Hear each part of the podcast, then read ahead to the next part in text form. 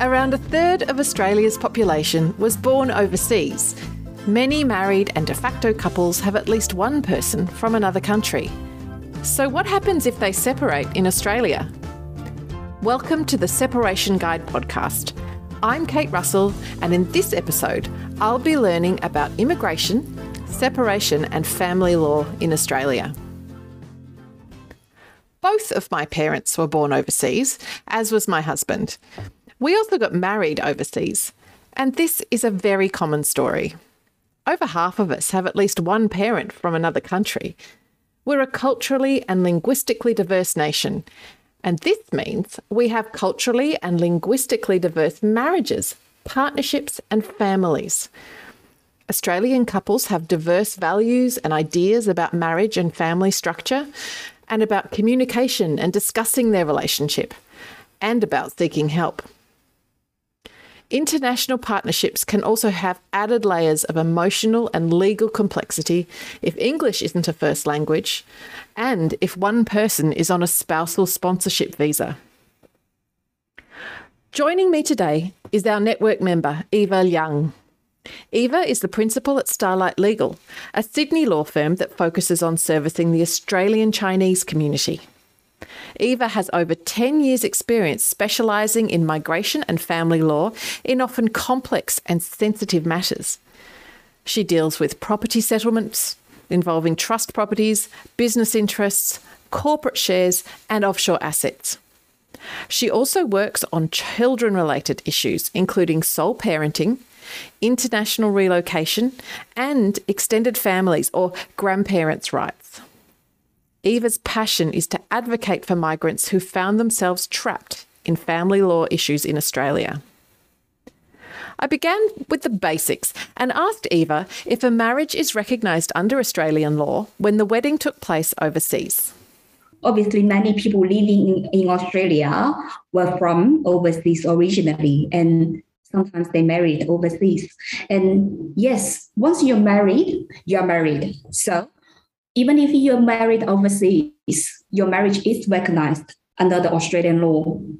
And I know that um, birth, deaths, and marriages you can you can register your marriage here, but that doesn't doesn't make any difference. If you want to get a divorce, whether you've registered your marriage in Australia or not, you still have to go through the same process. Is that correct? Yes, that's right. It doesn't matter. You don't need to regis- register your marriage in Australia. Well, whether or not you are going to divorce yeah. So it doesn't matter. Once you're married, your marriage certificate um, from the overseas can be used in Australia. Normally, it will. Uh, you, you need to do a public notary process so that you can use your overseas marriage certificate in Australia formally. Um, what is that process, Eva? It's a public notary process. That's a process that you have your foreign documents recognized by the Foreign Affairs Department. So you can use your foreign documents, such as marriage certificate in Australia formally. Okay, so that's an extra step that people might have to go through. Yes, that's correct. Like for example, when you come into Australia and you want to apply for the partner visa, then one of the essential document is obviously your marriage certificate. Mm-hmm. So what you need to do is you you do a public notary version of your foreign marriage certificate and you submit that to the department for the visa application purpose. I see. So it's the same process if you're actually going to go through the family courts and and divorce. Well, yes. So if you do get divorced in Australia and you were married overseas, does that mean that your country of origin recognizes that you're divorced? The other countries should recognize your status as divorced. Mm-hmm. Well, it really depends on which country that you're talking about. I believe for China and India, your divorce is recognized. Okay. Well, the same process apply. You need to do a public notary in relation to your Australian divorce certificate or the divorce order right. so that you can use that certificate in the other countries for a legal purpose. So, anyone who has been married overseas, they should mm-hmm. always check if they do go back to their country of origin about how that country recognizes the status of their divorce. Well, yes. Well, the, I think the best way is is if you are divorced, you do a public notary process in relation to the final divorce order. Mm-hmm. So you can you can use that document when you need to prove to to, to people in overseas or prove to the authorities in overseas that you are actually divorced in Australia. If a couple separates and one person actually goes back to their home country before the divorce is finalised, can that divorce still happen in Australia and progress without the second party here? The family law court in Australia do have a jurisdiction if one of the party to the marriage is residing in Australia. So if it's just one party that leave Australia and goes overseas, the family court still have the jurisdiction and the divorce can be finalized in Australia. And you can also lodge an application for divorce in Australia.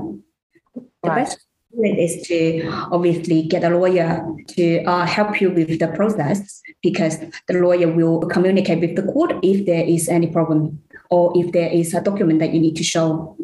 And is that something that you find in your practice happens regularly, or is it quite unusual for that to happen? Well, I've been helping migrants in Australia for the past 10 years. So it does happen quite regularly because even during the time of um, separation, people often want to go back to their original country to mm-hmm. spend time with their families. So when they departed Australia, they appointed me as their legal representative and I finalized the divorce application for them. And if there is a need for parenting or property proceedings, that can also be done when they are overseas. Okay, so the person who's gone overseas has a legal representative in Australia. Yes, that's correct. Yeah. Okay. Yeah. And you just mentioned parenting, and I, just wondered what is the incidence of separated parents who want to take children overseas, and and what is the law around that when one party is staying in Australia and one party wants to relocate? Or you can always make a relocation application to the family court, and um, as part of the parenting arrangement in relation to the child. Mm-hmm it's always depends on what the court thinks is in the best interest of the child. A relocation order, it's a difficult one because if the child has been living in Australia for many years, usually a judge or a, family court would be very hesitant to remove a child from Australia, as you can understand. Yeah. Yeah. And and for the parent that does not want that to happen, does not want the child to go to overseas or relocate to overseas, the, the parent in Australia may want to seek injunction order from the court to refrain the other party removing the child to overseas. And they can, on top of that, they can apply for an airport watch list. Right. That bans the child from leaving over leaving Australia to overseas. So, well, that's a way to make sure that the child um, remain in Australia during the parenting proceeding. Is is um is a parent relocating their child without permission something you've seen happen in the past? Well, uh, it's rarely happened. Basically, it would amount to a one parent kidnapping, kidnapping the child. Uh-huh. So that's very serious, and uh, well, that, that that does not often happen even if it, a child has been relocated to another state without the other parent's consent, then the a parent that's not consenting to the child relocating to another state of Australia can apply to the court and ask for the child to relocate to back to where he was originally living. Right. So anyone who has children in a relationship really needs to understand that they don't just have the right to up and go if if they, they want to yeah. And it's even though even though they were born overseas their children's right is to stay in their own country of origin well, well, yes, it, it really depends on what's the best interest of the child. For example, if there, if it's in the interest of the child to go overseas to spend time with their uh, grandparents, mm-hmm. may also consider that there's no risk of a of one parent taking the child to overseas and not coming back forever, then the judge may still allow overseas travel. Right. Okay. But overseas travel on holiday and overseas relocation are kind of two different things, aren't they? They are. Yeah. You can ask for different um, court orders to be made in relation to those purposes. But you still need permission to go on an overseas trip as a yes. holiday? During the parenting proceedings. If the, both parties agree, then you can take the child to overseas travel. If, if an order hasn't been made in relation to overseas travel, then yes, you do need to have a proper order in place before you take the child to go overseas. So get everything signed, signed and sealed before making those kind of decisions. That's correct. What if you've married an Australian citizen? How long does it take between getting married and, and being eligible for applying for permanent residency? What's the time frame? Once you're married, you can apply for a partner visa to stay in Australia. Mm. The partner visa has two stages. It has a temporary stage, and then you move on to a permanent stage visa. You, you, you need to be on a temporary visa for about two, three years before you can be switched to a permanent visa. So, well, it's a lo- it's a very long process for many of the applicants to finally have the PR in Australia during the marriage. So they often need to wait for four or five years to finally get a PR. If you're in that waiting period, um, so you're married, but you're still on the, that temporary stage, what happens if a couple separates during that time period? What happens to the status of that spousal visa or the status of the person who is not an Australian citizen? The way our migration law structure the, the visa program is the Australian citizen provide a sponsorship for the overseas person during this whole visa application process.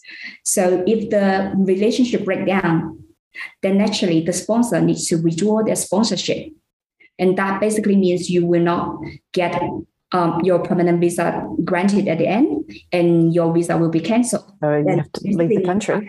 You have to leave the country. Yeah, wow. And, and what if there are children in the relationship? That's the exception. So okay. if you, you have an exception, um, such as that you have a children in the relationship, then it doesn't matter that your partner cancel the sponsorship.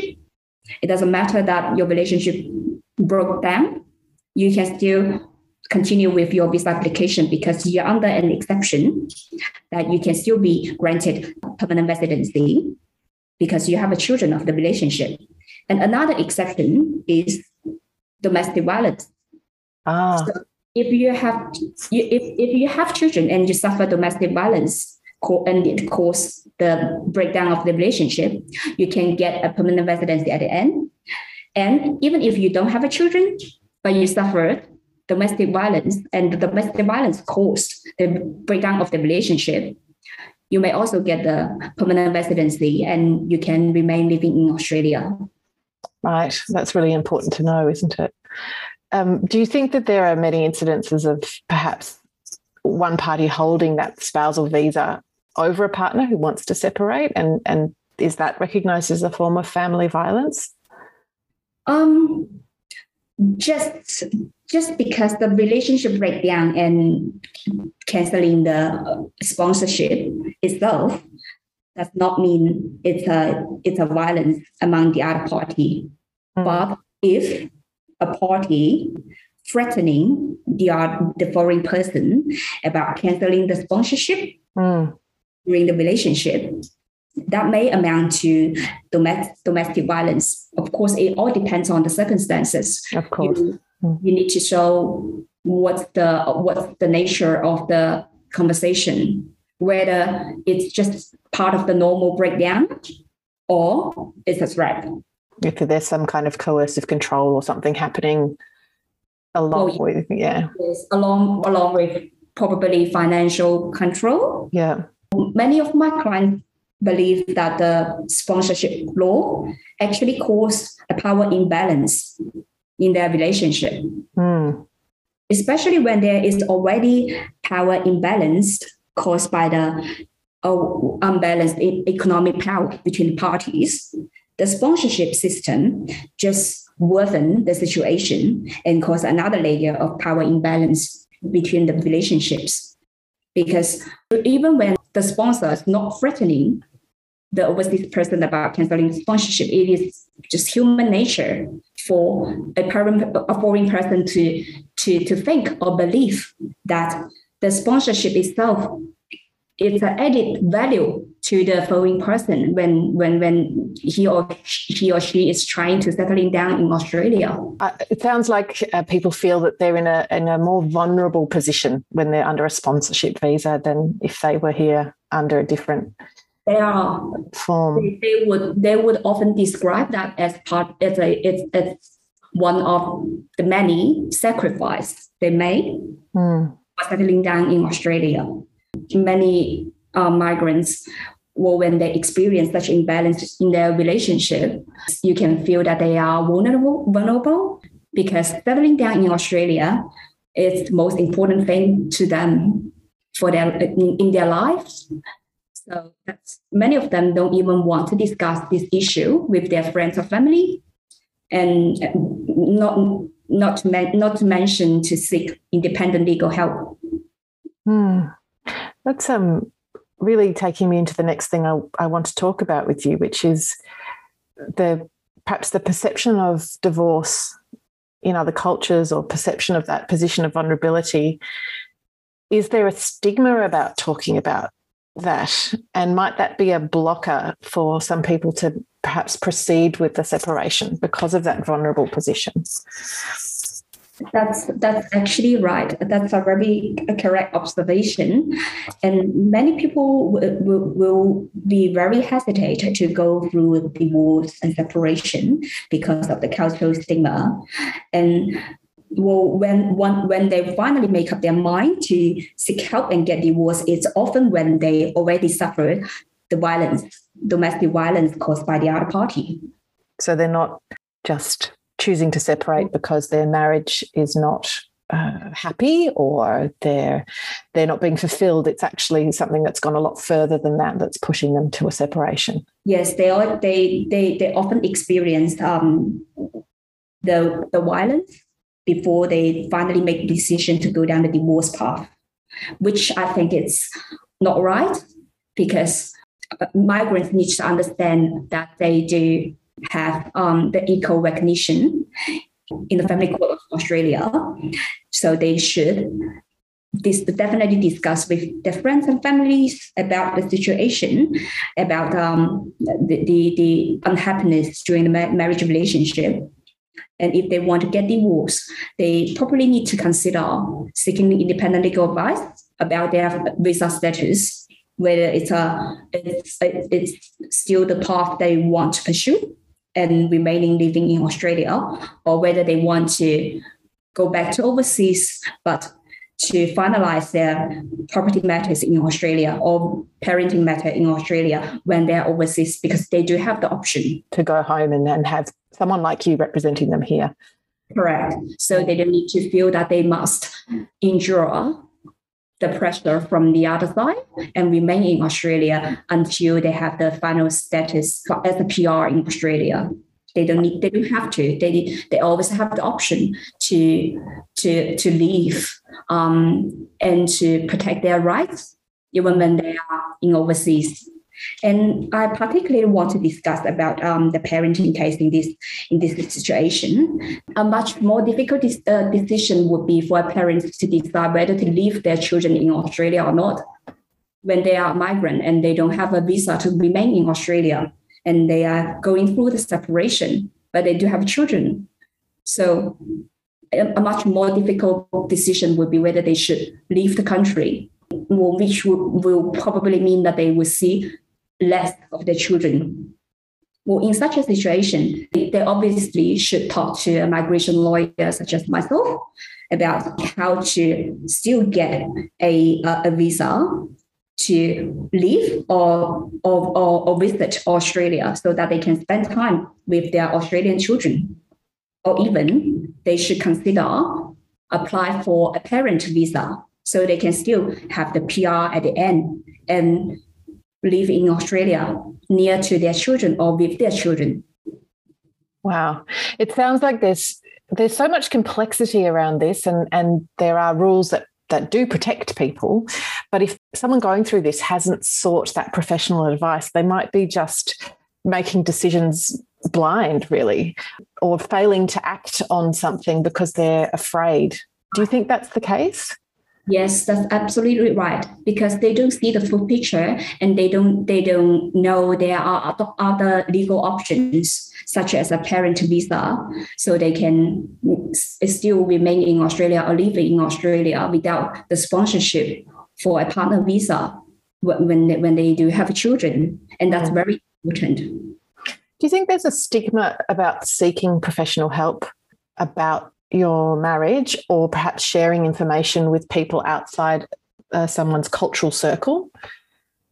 I think given the confidentiality nature of our advice, nowadays it's less and less of people afraid to, to seek legal advice uh, because we, we would definitely not discussing about their, situations with or with their friends or families without their specific permission. Mm-hmm they don't talk to their families and friends. But right. nowadays, people do have better legal sense, and they do um, they do call out to lawyers or send inquiries to lawyers about their situations a, a lot more than than the past. Okay, well that's good.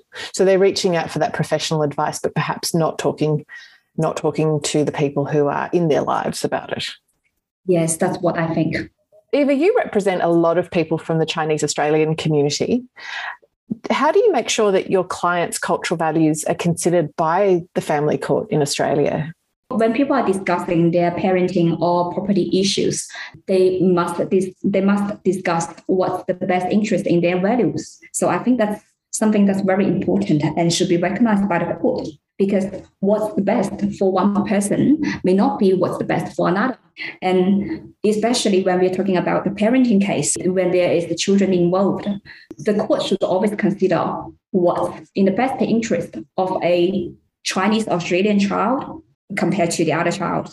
So what I'm saying is, yes, what we are doing is we're trying to present to the judges in the family court of Australia what's their cultural value and what they usually do in, in, in the Chinese family and how that impacts on the children's value and how that benefits the children when they grow up. Because for children, it's, it's, it's a very important part for children that they understand their family heritage and, and children naturally share the same value with their parents. And that's very important.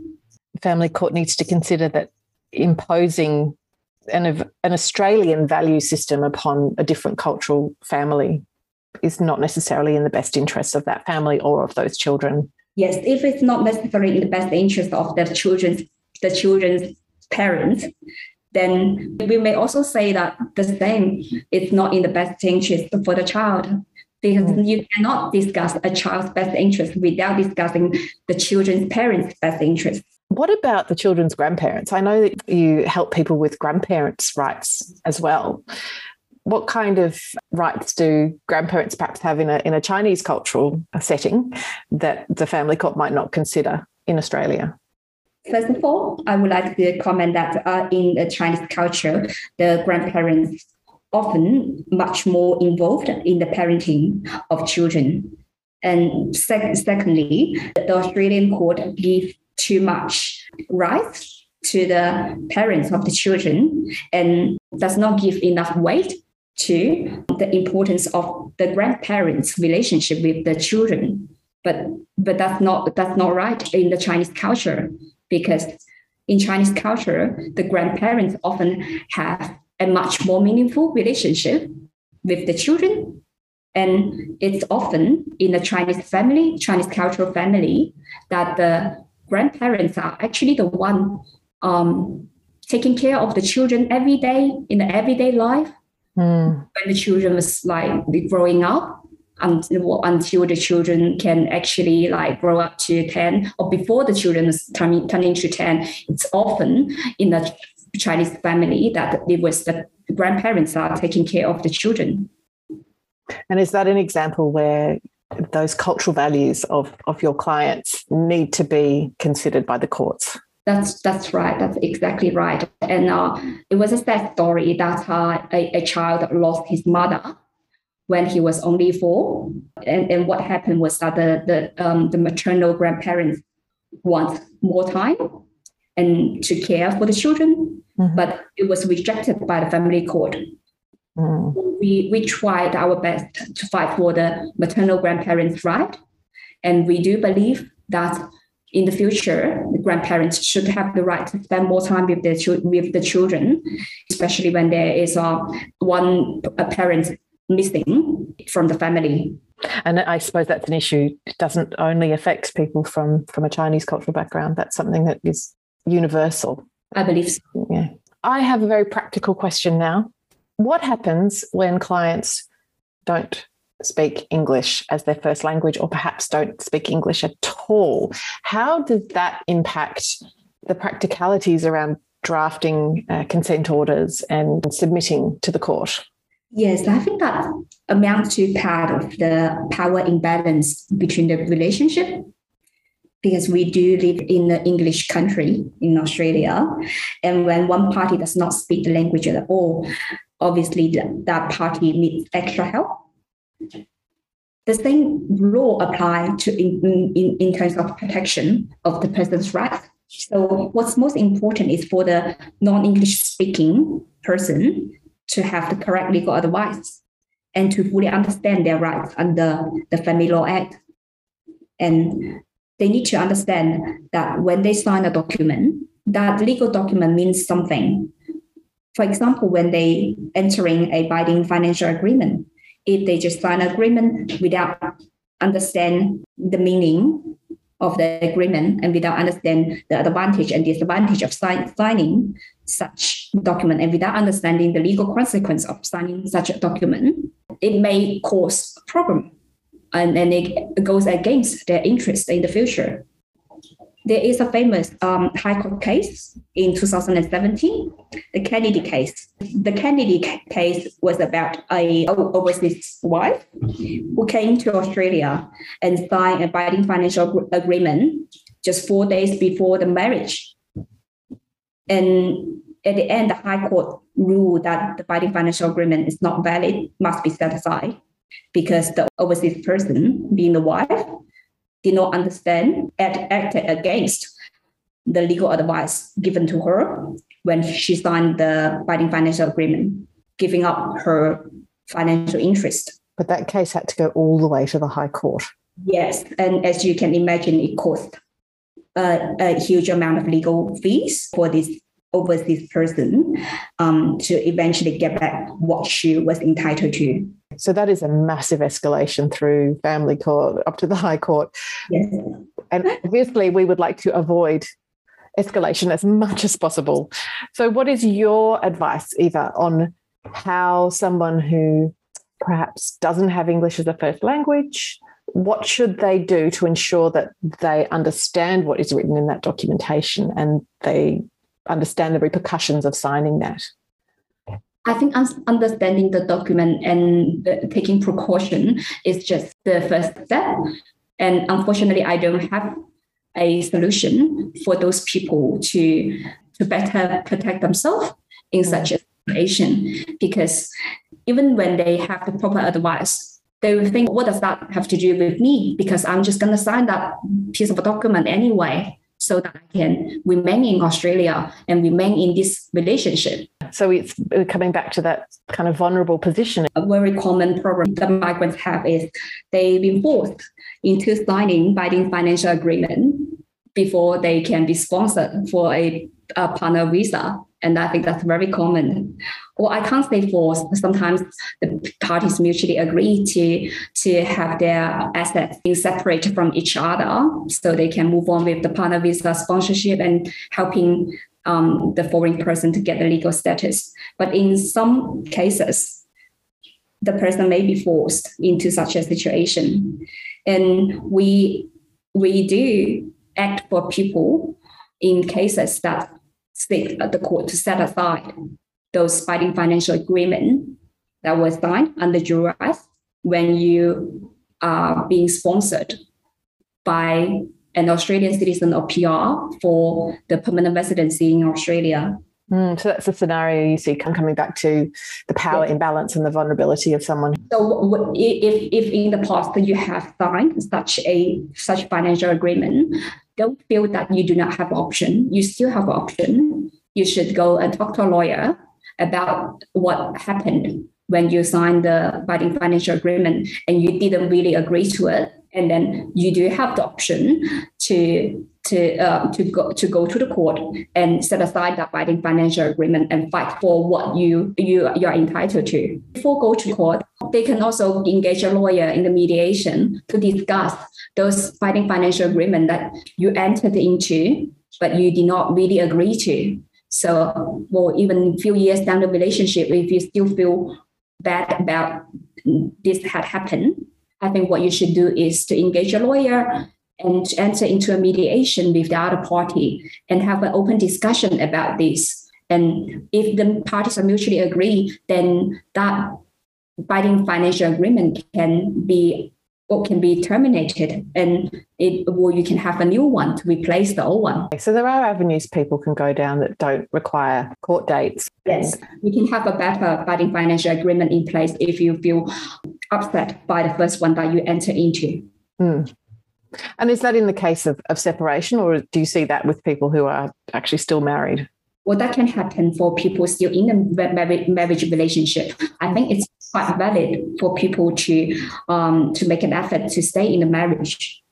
So that's why it's very important to actually undertake a mediation with the other party and talk about the first binding financial agreement that you're not really comfortable with people don't like to talk about money in Australia that much anyway. Do you think there are issues from other cultures of of it being even more something you might not talk about, you know, even with your spouse? Well, if the parties are coming from unbalanced uh, economic power background, then it, I think it's it's natural for one party to hide their assets from the other.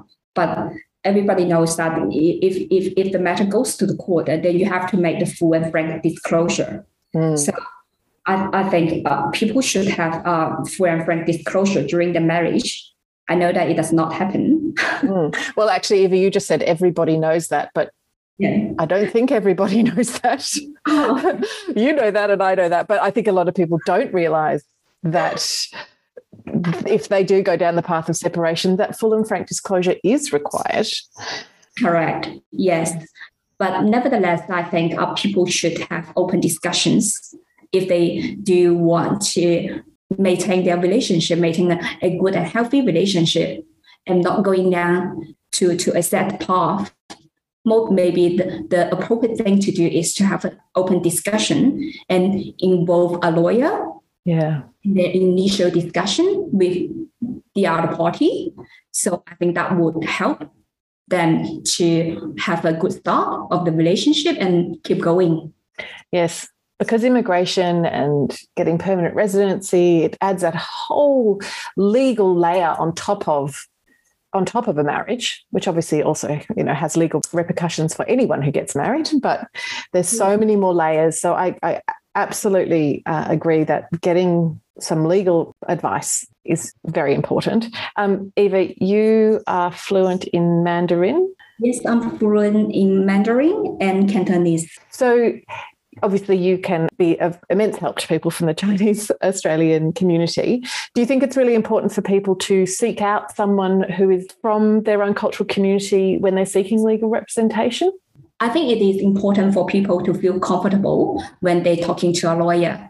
So overseas migrants, they may not feel as comfortable when they're talking in a second language, in their second language, in English, and communicating to English um, lawyers. And if that's the case, then they should often seek help from a lawyer that speaks their native language so they can feel more comfortable when they are expressing themselves. I think that's important. Yeah, and to make sure that they understand 100%.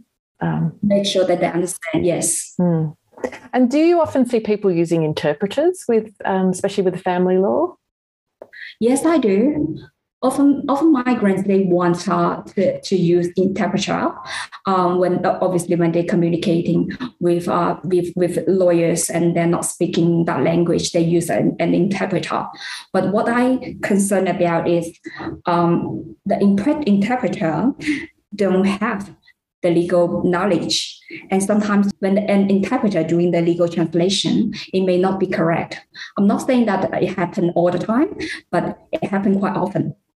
So having someone who speaks the same language as you and also has the legal knowledge is the ideal situation.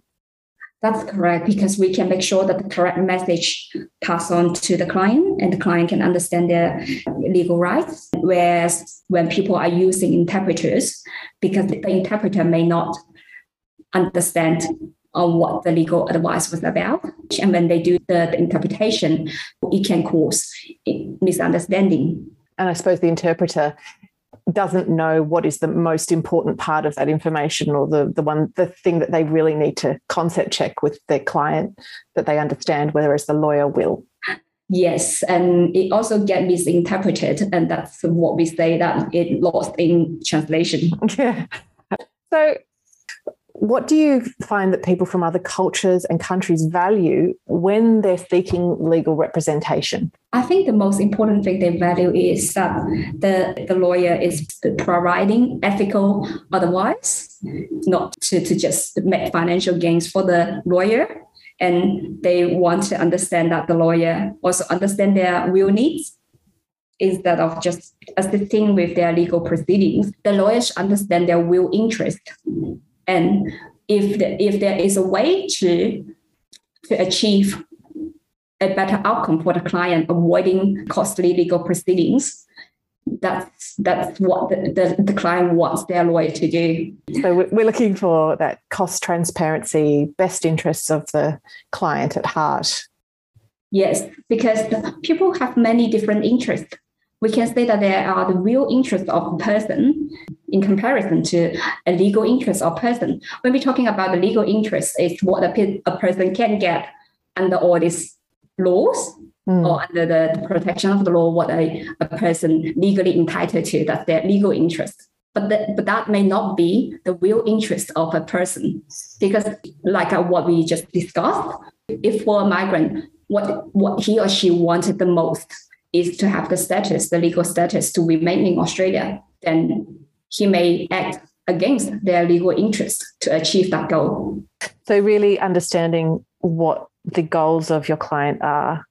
Correct. Outside just the what, yes. what can you get out of this situation? Yes. So, mm. I think understanding the value of your client and understanding the real interest of your client or having a conversation with your client about what they can achieve and what options they have, it's very important to arrive in the correct strategic legal plan. That was Eva Liang from Starlight Legal. Dealing with cultural expectations and having concerns about visa status in a separation, on top of everything else that needs to be dealt with might put some people off moving forward and starting a new, happier life. We can put you in touch with a lawyer with specialist experience like Eva who will understand your situation and help you navigate through. There's also a link in our show notes to help you understand a bit more about forms of family violence and visa abuse. If you'd like to learn more about your options in separation, or if you want to be put in touch with professionals to help guide you through, please go to theseparationguide.com.au and complete our 3-minute interactive Q&A. Or check out our other podcasts and blogs. If you found the information today useful, please subscribe, share, and leave us a review. It's a great way to help our podcast reach others going through separation. In the spirit of reconciliation, the Separation Guide acknowledges the traditional custodians of country throughout Australia and their connections to land, sea, and community. We pay our respect to their elders, past and present, and extend that respect to all Aboriginal and Torres Strait, Islander peoples today. today.